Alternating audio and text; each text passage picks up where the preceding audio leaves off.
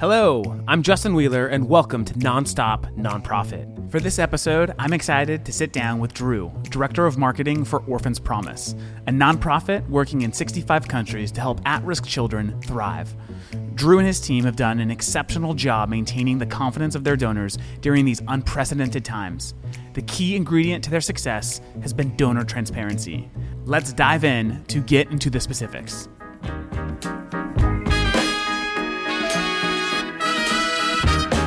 The best thing that we can do is just raise as much money as possible and then give it to the people around the world. We set out to raise $1,000 to help this person, um, but we had no idea how to fundraise. Then you're doing it wrong. Okay. That is unacceptable, and that is not the way to run a board. Who is this girl and what's the thought process when you're like, do I include a nickel? And it snowballs like any peer to peer campaign. The more people that view this content, the further and further it grows. The community raised 55 million in 2019. The more nonprofits can give their donor base that experience of the impact that's being made on the ground level, there's nothing else you have to give someone.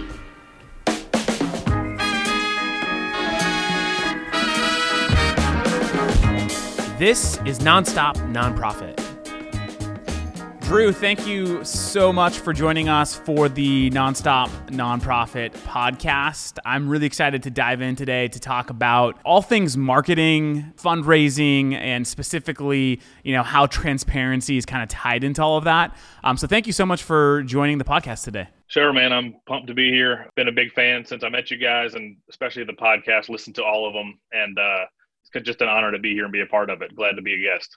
Absolutely. Well, this time uh, you'll be able to listen to yourself. So uh, let's make it good. yeah, for sure. I'm here for that. So before we jump into the topic today, uh, tell tell us about just tell us a little bit about yourself, your story, and the organization that you work for. Sure. So I'm the director of marketing at Orphans Promise. Been here just about five years. From my background, though, it kind of ties into the organization. So I'm the oldest of seven kids, five of who are adopted. And my mom's actually the founder of Orphans Promise, Terry Meeuwsen. She's the host of the 700 Club. And to make a long story short, when we adopted three girls from Ukraine as I was getting ready to head off to college, we began to understand some statistics about orphans around the world. There's about 150 million, give or take, based on the numbers that you're looking at. But only about 1% of those kids are ever going to be adopted. And so our question was, what happens to that other 99%? right? How, who's going to serve those kids? Who's going to love those kids? Don't they deserve a chance to succeed? And so, beginning in Ukraine, we kind of started with education centers that offered them a chance to learn English and computer skills and life skills and relationship skills. And uh, that was about 15 years ago.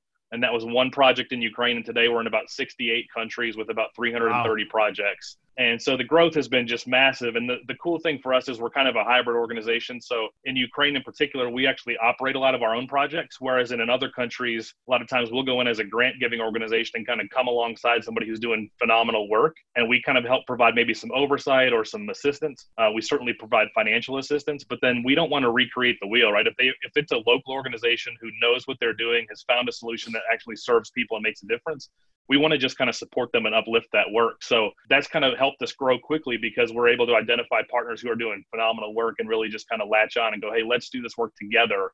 And so we really work in kind of six key areas education, nutrition, discipleship. We build strong families, we fight trafficking, and we, we just kind of transform communities through a variety of ways. We can kind of get into that. But those are our six real key areas. And the, the big thing for us is we want to make sure that every kid has the chance to succeed no matter what. Our, our kind of tagline is at risk to thriving. And so we take kids out of tough situations and give them a chance to get ahead in life and dream about a future just like your your kids or my kids might. Wow. That's I mean the organization and and what it's trying to accomplish or what it is accomplishing sounds amazing. I actually spent some time in Ukraine working at a couple different orphanages uh, when I was in college and it was you know just to the the kind of mission of those specific orphanages were to help basically rebuild the relationship between the individuals living at the orphanage and their parents uh, and helping their parents get back to a point where they could you know take full custody back of, of their kids.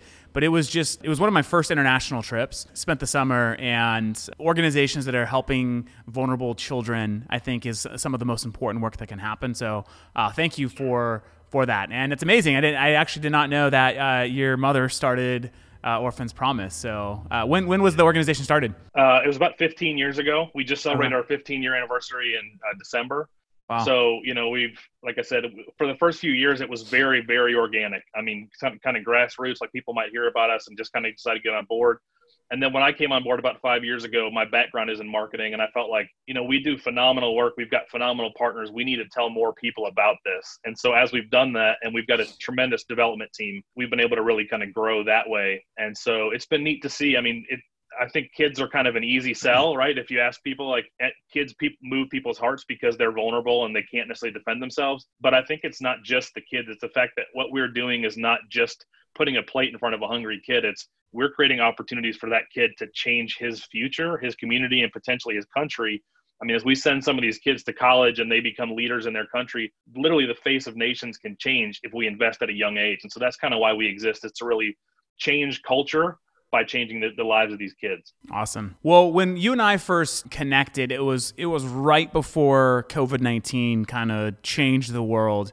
Uh, and uh, fundraising was it was a very different landscape, you know, back in in early February, late February. And so as as you guys have kind of were you know a quarter into this pandemic and the world has tur- turned upside down, how have you guys responded to COVID nineteen and and how has it impacted your overall fundraising and marketing uh, strategies? Yeah, so I mean, I think it was a big adjustment at first. A lot of what we do particularly at the major donor level, is really sort of hands-on, face-to-face. We've never been an organization that that kind of makes most of our money off of one big event, but we do have a big annual event typically. But what we do a lot of is face-to-face donor relationship building. We take one to two trips a year to actually visit our projects overseas in places like Ukraine or Africa or Spain or wherever we might be.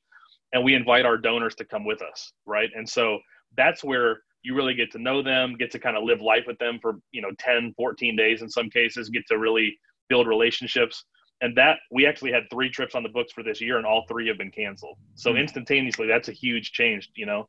Yeah. And everybody, I think, just like all other nonprofits, we were kind of scrambling to figure out, well, how do we do this? What what what does this look like?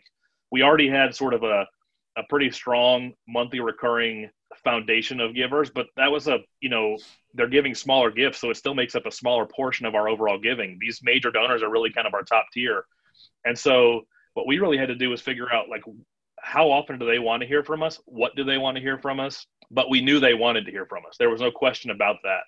And I think where we were maybe really well positioned for this was because we've spent that face to face time in the past, this wasn't someone we didn't know. They weren't faces on a Zoom call that we didn't know, or they didn't know our faces. We really knew them. And so, because we'd spent the time to invest early on, when we invited them to a Zoom call or or even just a one-on-one FaceTime call, they said yes because they missed the relationship as much as we did. And so I think that's kind of an important thing to think about is your people likely do want to hear from you, whether it be the face of your organization or the development person or the marketing person they're used to talking to. For us, we've really adjusted to that and done a lot of these Zoom calls with our donors, and it's been phenomenal. I mean, the way they they feel connected. Our, the very first one we did was so cool.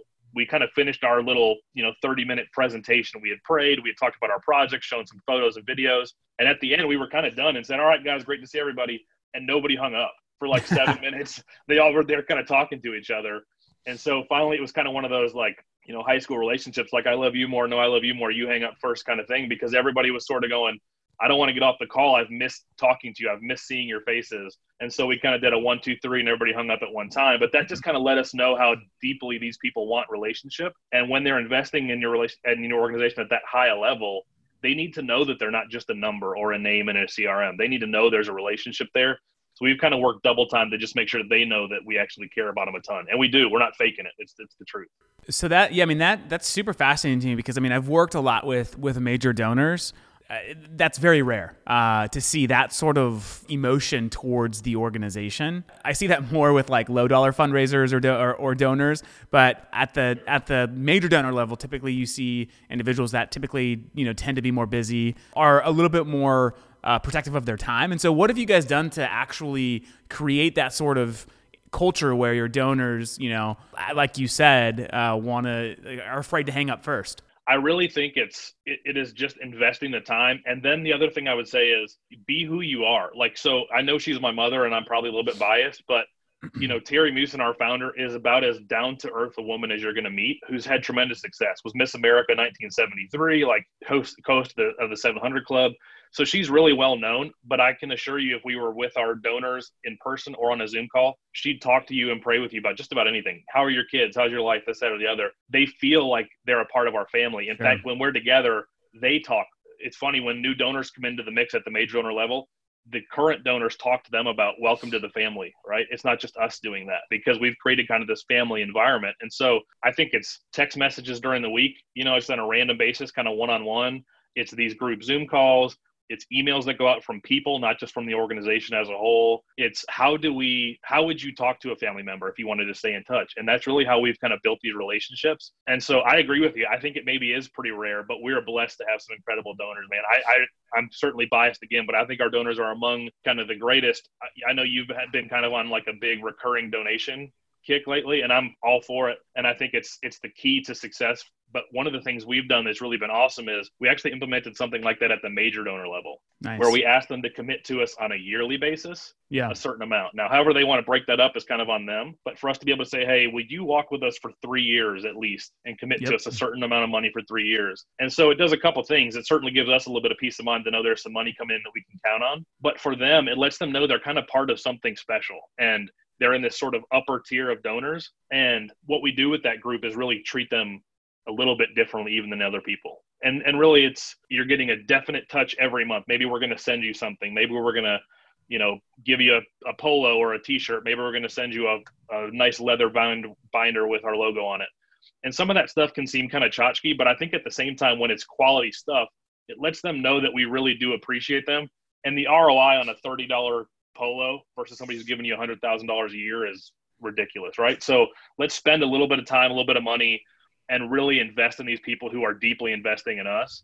And I think, it, I mean, we've seen firsthand it's paid off. They do feel like they're part of our family. No, yeah, I, lo- I love that. And I think, you know, you're onto something there. It's like a major donor recurring program uh, giving you know at high levels annually. That's brilliant, right? It allows you to understand what your runway looks like and and uh, how you can scale and, and, grow overall impact. So yeah, thank you, thank you for sharing that. That's really exciting to hear that that's something that you guys have been developing and and is is working well. One of the things you shared with me a while back uh, that I was really uh, inspired by was just kind of the transparency you and the team took to your major donors around the kind of uncertainty of how COVID was going to impact overall fundraising Uh, can you share what you guys did initially and uh, the response from from your donors? So, you know, early on, I think we weren't quite sure how to go about it. You don't ever want to come out and just kind of act like the sky is falling, right, and give them a lack of confidence in you as an organization. So we kind of held off the first couple weeks when COVID first hit, and we're just sort of over communicating how we were pivoting as an organization. So we, you know, typically we do all these things: education, nutrition, discipleship, and we really shifted our focus to nutrition because that was a huge, you know, barrier for a lot of these families who couldn't put food on the table. But as we did that, and as COVID impacted people of all, you know, financial levels in this country, we began to see like our giving didn't drop way off, but we were certainly down a little bit. And so after talking about it as a leadership team, we felt like, you know what, these are our these are our core people that are going to be on the Zoom call. We need to kind of let them know, hey, we are a little bit down and we don't want to stop serving these kids and these families and these communities. So we're asking you to really stand with us right now, right? We have no intention of of changing who we are or what we do, and we appreciate more than you know the fact that you stood with us in the past. But I think that it was seventy thousand dollars at the time and we really want to make sure that we're able to meet all of our commitments to the kids that we've we've said we are going to help. And so what was really wild, and I think I told you this story too, was one of our donors, this is the kind of quality donor we have, woke up in the middle of the night just burdened for our organization, really wanted to do something. And bear in mind, this is a couple that had given us a hundred grand not that long ago, but they just felt like we need to do something about this. So they said, Hey, we're going to give you $35,000, but only if you're willing to use it as a matching gift, as a matching challenge. Wow so keep in mind we're, we're 75,000 short. So they're going to give us half of that. And they don't even know we're $70,000 short. They're going to give us half as long as we match it. So that'll basically instantly fill that gap for us. So we kind of put a campaign together, put it out there to the world through email and social. And within about two days, we'd raised an additional $20,000 in response to this matching challenge. We come to our next Zoom call with these donors and we tell them about it. And within about two minutes, they go, well, I'll, I'll fulfill the rest of it and I'll give 10,000 on top of that. I'm going to give 5,000 on top of that and then one of them said, "Listen, don't ever let yourself get to a place where you're short on money and let and not tell us. We'll be more upset that you didn't tell us than we will that we find out that you're short on money." And so I think for us it was an eye opener to be like, "Hey, these are people who are really really bought into what we're doing. They've proven that both through behavior, through how they you know give to us." And so just like you would with your family, we need to be really honest with them about where things stand we're going to do everything we possibly can to raise money in as many ways as we can through peer to peer, through social, through email, through whatever. But these are folks that really want to be sure we succeed. And they've made investments in our organization over the last 15 years. They don't want to see it go down any more than we do. And so it was important for us to really be that transparent with them, which wasn't easy. It's hard to say, hey, we're a little bit short this month. Yeah. Right. But when we did, what we saw was they stepped up to the plate and said, you're not alone in this and we're going to stand with you and actually help you get to where you need to be. So it was pretty awesome.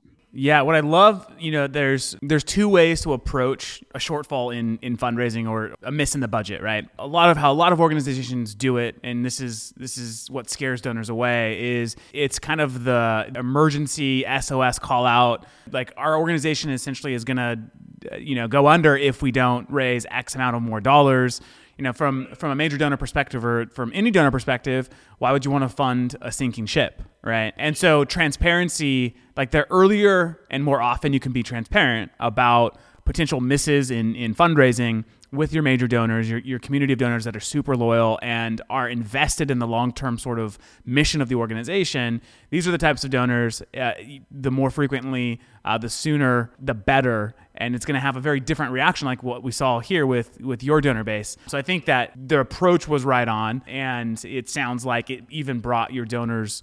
Uh, you know, closer together as as a result, and more more glued to the mission of, of Orphans Promise. I think the thing to be mindful of is transparency is always key, but as long as you can show that you're also being super creative and proactive to also come up with some other solutions, because yeah. otherwise you say, hey, we're 70,000 short this month, right? But what's to prevent us from being 70,000 short the next month? And at what point do we stop coming to those people and asking?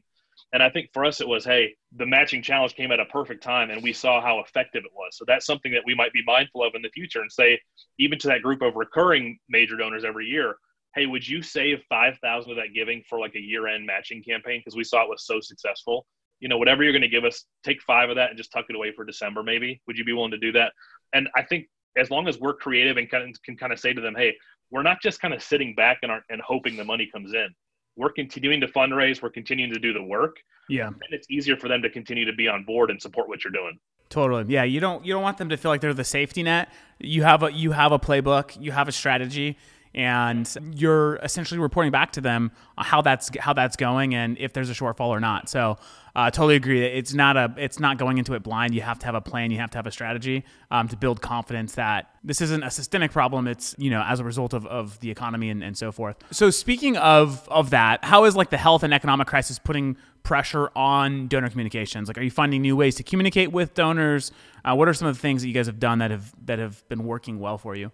It is certainly the Zoom calls, like we've mentioned already. For us, we've sort of changed our email cadence to be a little bit more frequent so that we're sharing regular stories from the field and letting people know. For example, in Ukraine, at one of our transition homes, which is kids who've come out of orphanages and we're kind of preparing them for life, there was a girl who saw there was a massive need for masks in her community. And so she and the girls in the home sat down and we bought some sewing machines and they started making masks for their community. It was a great story to tell our people because this is a girl who came into the training center having had a rough life, having come out of an orphanage, and because of the work you've already supported, it's tra- it's changed her heart. Now she's a servant-hearted gal who really wants to make a difference. But on top of that, now the work we're doing has shifted from the general education stuff and all that to now we're creating masks that are serving that entire community, right? So that's a that's a really cool story to tell.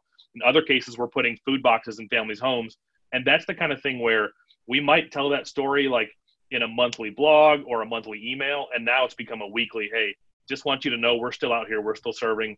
And it's not always an ask in that email necessarily because i think we don't the, the one thing we don't know especially at the lower end because there's so many donors is how is covid impacting you personally right? Like maybe you're someone who has lost a job who's been furloughed who whatever and us asking you all the time may not be the best move for us right? So i think some of that comes from knowing your donors knowing your segmentation of your audiences so we kind of offset like, hey, we're going to tell you a great story and ask you to stand with us. Then we're going to tell you a great story and just let you know, hey, we're praying for you. We're here for you.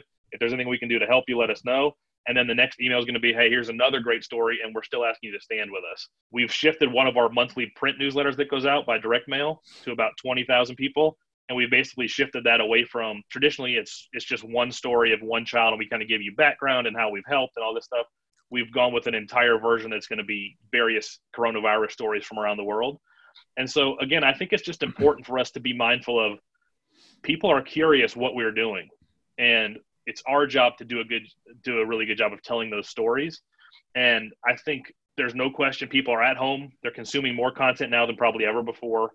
So why not consume our content? Why not hear the good news about the work we're doing? And then certainly at the major donor level, we've got a like I mentioned a tremendous development staff who's texting once a week and calling and doing their own little smaller you know Zoom calls or FaceTimes and that kind of thing. So I think for us it's just been a, an issue of we want you to know we're still here. We've not stopped serving, even though you see things shut down all around you. COVID looks different around the world when you're in 68 countries. It takes a lot of work to figure out what does that look like. But so we just wanted to kind of give people a sense of, hey, you can still count on us to be making a difference in the world, and we're still the right place to be partnering with.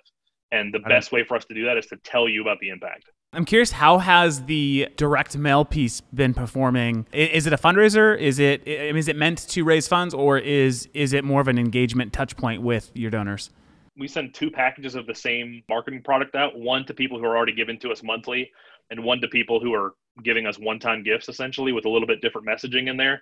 So far, it's kind of performing right on par. We tend to get obviously more gifts from the people who are giving us one time than those who are giving us recurring but occasionally the recurring the messaging is somewhere along the lines of hey would you give a special gift? Right? If you're already Got giving it. us a monthly gift.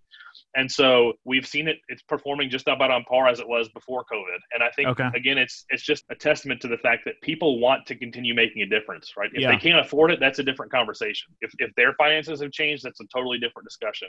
But if they can even though they're stuck at home maybe their job has changed dramatically people still want to make a difference. And they might even know, especially if we do a good job of telling them that for many of these places where we work, times were tough before coronavirus, right? Like maybe it's a kid who's got one parent and that parent's a street vendor and they sell food in a cart and that's been shut down entirely by the by the country. They're not getting any income anymore, right? So now there's mm. almost even more of an impetus to make a difference than there was even prior to coronavirus. So I think it's just a matter of how do we communicate the impact the donor can have and then I mean this is what you guys do tremendously. Position them as the hero, right? Like Johnny's mom is really struggling. Imagine if you couldn't feed your kids, but you can feed Johnny, and you know what I mean. That kind of thing yeah. I think is really important for us to really talk about. And so we've seen since that first month where we kind of had a shortfall, we've really sort of seen a rebound in our giving, and we're we're holding pretty steady. And that direct mail piece is is holding pretty steady as well. Great to hear. Very encouraging. We're I'm, we're seeing the the same sort of across you know Funraise customer data. We're seeing that same sort of uh, narrative. So it's encouraging to see that humans, despite the the hardships you know they are going through, we are all going through, generosity remains to be I think a value that people cling to. Um, so that's very encouraging. So there's no secret if you follow Drew on social media that he is a big Funraise fan, a new customer to the Funraise family, uh, and we're which we're very excited about. Very excited to help accelerate your peer-to-peer efforts. And so aside, obviously, from Funraise helping you raise more money how do you see just the the platform and technology in general helping nonprofits during times like we're in and during normal fundraising seasons as well well, you know, I think when we talked about even initially, everybody's having to go digital. If you've not done it before, you were late to the game, but now you don't really have much of a choice if you're going to con- continue to work and, and exist. So, you know, that's really what Funraise in my mind is built around is let's take our events digital. Let's do some peer-to-peer fundraising. Let's do some live streaming. And I think for a lot of nonprofits, that's a very foreign world. You know, some of the younger ones who are who have a younger demographic are maybe a little bit more used to that. But even us 15 years ago, you know we've got a little bit older demographic so trying to talk to people about hey can you do a, a peer-to-peer or a matching challenge or something like that is a it's a new way for us to talk to people. And so even though i've certainly been aware of it for a very long time it's something that's kind of new that we're implementing. Where i think you guys really are sort of top notch is the ease of signing up. I mean i think that's one of the things that really drives people away especially as you get further up in the age demographics is well what's it going to require of me? But really for with Funraise if you know your own first name, last name, email address, and why you care about a cause, you're up and running. That's all you really need. And to me, that's a huge thing. So one of the ways we're positioning it with our people is you're literally three clicks away from making a difference, right? Hmm. Like enter your your first click, like first name, last name, email, click. Tell us why, click, boom, you're up and going. And if you want to connect it to Facebook, it's even easier. And so I think that Facebook integration and just how simple it is to get set up is kind of next level. I don't see anybody else really working that way. The second piece is we think a lot about journeys, email journeys. How are we going to handle people once they've sort of converted? In this case, they become a fundraiser. And the automation you guys have built in, right? Like Okay, so somebody signed up, now they've hit 25% of their goal, 50%, 75%. That stuff, it, it's done for you. All you've got to do is a little bit of the work to design it on the front end. And literally, I mean, you can drag and drop images in if you want to. We use a tool called BEE Pro to kind of build emails and then drop them in there from an HTML standpoint. But either way, I mean, within minutes, you can have an email going out to tell your people, hey, be encouraged. You're, you're a quarter of the way to your goal. Like, don't stop now. Momentum's picking up. Now's a great time to tell your family about it. Now's a great time to tell your friends. The thank you process is built in. The CRM process is built in. The analytic stuff you guys are coming out with is just ridiculous and so cool. The double the donation stuff. So I think that there's so many things that it opens to us as a nonprofit that we don't have the personnel or even the funding to hire the personnel for that you guys take care of in one platform that I hmm. just think is is kind of next level. So that's that's at least how we're looking at it from our standpoint is it, it takes us 10 steps ahead of where we have been from a digital fundraising perspective. Well, yeah, thank you for sharing that and very kind endorsement. I, I, think one of the things that is so important here is, and I've been thinking about this a lot lately, is, is we have seen a lot of organizations, you know, make this pivot and transition to digital because they've been forced to do so. And I mean, we've seen customers, you know, who, who have hosted their virtual galas still have actually raised the same, if not more, and their expense side have, have been, you know, 100% less for, for doing it. The question I have is, you know, post pandemic, will nonprofits go back to the old way of fundraising? Will they include a portion of like this new digital strategy, or will they double down and continue to really build out, you know, their digital presence? I think that as you continue to grow, I mean, omni-channel is very important, right? Like in-person events, like these, the, the touch points and the interactions you have with your donors, the trips, you know, overseas, for the donors to actually see the impact for themselves. These things are critical. Uh, but I think and I hope that what this pandemic has done for nonprofit organizations is it's really underscored the necessity of a digital approach to fundraising and engagement. And and glad that you know fundraising has been able to to help uh, you guys in, in your efforts in that pivot and and so forth. So very good to hear. Uh, and excited to see your guys' success on the platform, and excited to see you raise millions through peer-to-peer fundraisers. I mean, you got the you've got the right donor base, uh, and actually, that's that's another another question I wanted to ask is you guys have tens of thousands, if not hundreds of thousands, of donors that are contributing. How, from a marketing perspective, how do you build out the right sort of journeys or segments to personalize with that large of a donor file? It's challenging. I would say we're probably we don't have hundreds of thousands. We're probably closer to like the 10,000 donors and okay. they sort of, you know, rotate in and out based on who's giving you one time versus who's giving recurring. So I think that's the first thing. If you were going to, if you didn't have a ton of time or a ton of ability, but you said, hey, we could segment on one thing, it's how do we segment our messaging for people who are already giving to us monthly and people who aren't? I think that's key number one. Because at least for us, our development staffs can be the ones who handle a lot of the personal interactions with our major donors. So from my side as the director of marketing, kind of like broad appeal, I'm really looking at monthly giving versus not monthly giving. That's my first segment option. And then, you know, one of the things you and I have talked about a little bit is like, how do we suggest that recurring giving in a way that makes sense?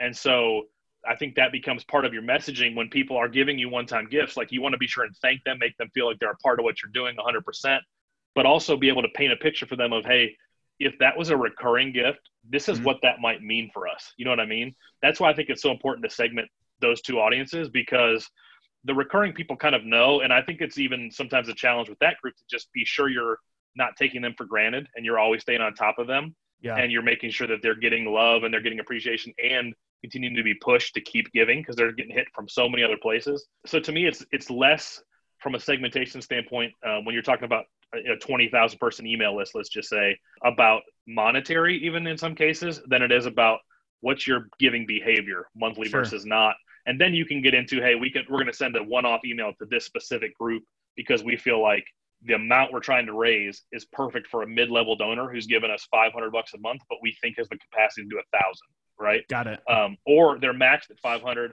but we know they probably run with people who could also give us 500 so peer-to-peer is a perfect fit for someone like that. Yeah. And so i think it's just a matter of taking some time to look at who is in your your donor portfolio and then begin to sort of put some strategies together. But again i would always come back to monthly versus one time is a great starting place. And then look at within those two segments you know what can you do to talk to the right people? Awesome. That's very helpful. And you know that what kind of to ducktail into like another sort of topic that I've been fascinated with it's and organizations you know like like like Orphans Promise I'm sure deal with this all the time, but uh, as as a marketing as a director of marketing, I presume you also have a, a, chief development officer or an individual that heads up development. So, how do you look at the relationship between marketing and fundraising? There's always this this argument of like, is marketing about awareness or is it about fundraising in the nonprofit space? So, how do you bridge the gap between marketing and fundraising, and how does your organization handle that? Still even though we've we've grown significantly for 15 years we're still relatively small. And i think that lends itself to really good relationships assuming you got the right personalities. And our development director beth and i are incredibly close and work incredibly well together. So that probably helps us in this instance. But you know we kind of have this mantra and i'm sure you you would probably agree like everybody's a fundraiser right? Everybody's everybody's always fundraising. Even if you're not asking by the way that you are presenting the organization to someone you're basically setting the tone for an ask later or you're giving them an opportunity to go yeah i'd love to support that. So we don't really think of it as as two totally separate things. We certainly support development efforts with you know my, my graphic designer sometimes helps with some of their proposals or some of the landing pages they might need or whatever the case may be. We'll certainly be involved in some of the landing page stuff with Funraise uh, email building and Funraise. So that's kind of one way where we just sort of collaborate. The other thing is is because we're a relatively small leadership team there's just four of us and i'm on all the donor trips. And when we're on a donor trip and it's a development trip, so to speak, everybody's development, right? No matter what your role might be, whatever your job title might be, we're all playing the role of donor cultivation, donor relationship building, donor care.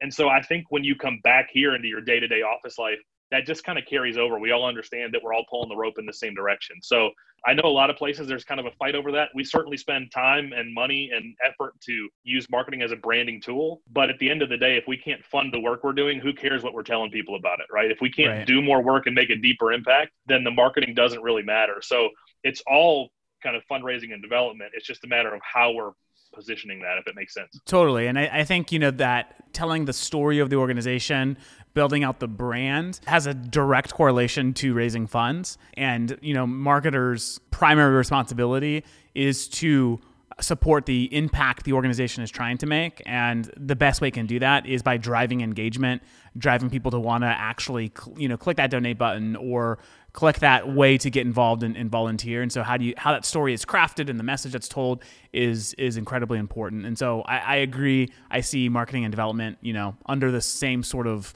umbrella with the same sort of responsibility. So Drew, thank you so much. This has been extremely valuable. I love the approach you guys have taken as you've uh, cultivated donors over this this period of, of time uh, where there have been a lot of question marks and a lot of like how much should we reach out to our donors? So thank you for sharing your insight and, and the approach you guys have taken. I know that it's going to help a lot of nonprofits you know who are still thinking about this and still have lots of questions around uh, this this topic. Cool man. I, I appreciate being here and I would just say, if I could kind of leave a parting shot for some of the nonprofits that might be listening to this, is don't get paralyzed by overthinking things, right? Uh, especially at a time like this. You don't know how well a Zoom call might work. We weren't sure people would show up because our demographic is a little bit older. We had to handhold and call a couple people and walk them through what that process looks like to get on a Zoom call, right? But if they matter to you, do the legwork it takes to make that happen. And once they get there, they're going to hear about the value of your organization. So spend a little bit less time. I mean, certainly strategy is key. I, am a, I'm a strategist at heart, right? But spend a little less time making sure your strategy is perfect and a hmm. little more time making sure you're getting in front of people with your message because the work you do still matters no matter what's happening with COVID, no matter what's happening in the world, even once COVID is, is hopefully passed. And so I just think we've seen firsthand our donors want to hear from us probably as much or more than we think they do. Hmm. And our story matters more now than it ever has. And so I think just major, major, major on the fact that you're making a difference and they're a part of that and you couldn't do without them. Great. That is that that is a great parting word. Thank you uh, so much for that. I love, you know, don't overthink, don't paralyze yourself with thinking about the complexities of the thing it is that you're trying to do and instead just work on actually executing and getting it done regardless of what it entails. So uh, Drew, thank you so much. It's always a pleasure to talk with you. Thanks for coming on the podcast. We look forward to continue partnering with you and Orphan's Promise and the rest of, of the fam. Awesome, man. Thanks so much. Thank you. Have a good one. All right, you too. See ya. Thanks for listening to this episode of Nonstop Nonprofit. This podcast is brought to you by your friends at Funraise, nonprofit fundraising software built by nonprofit people. If you'd like to continue the conversation, find me on LinkedIn or text me at 562 242 8160. And don't forget to get your next episode the second it hits the internets. go to nonstopnonprofitpodcast.com and sign up for email notifications today. See you next time.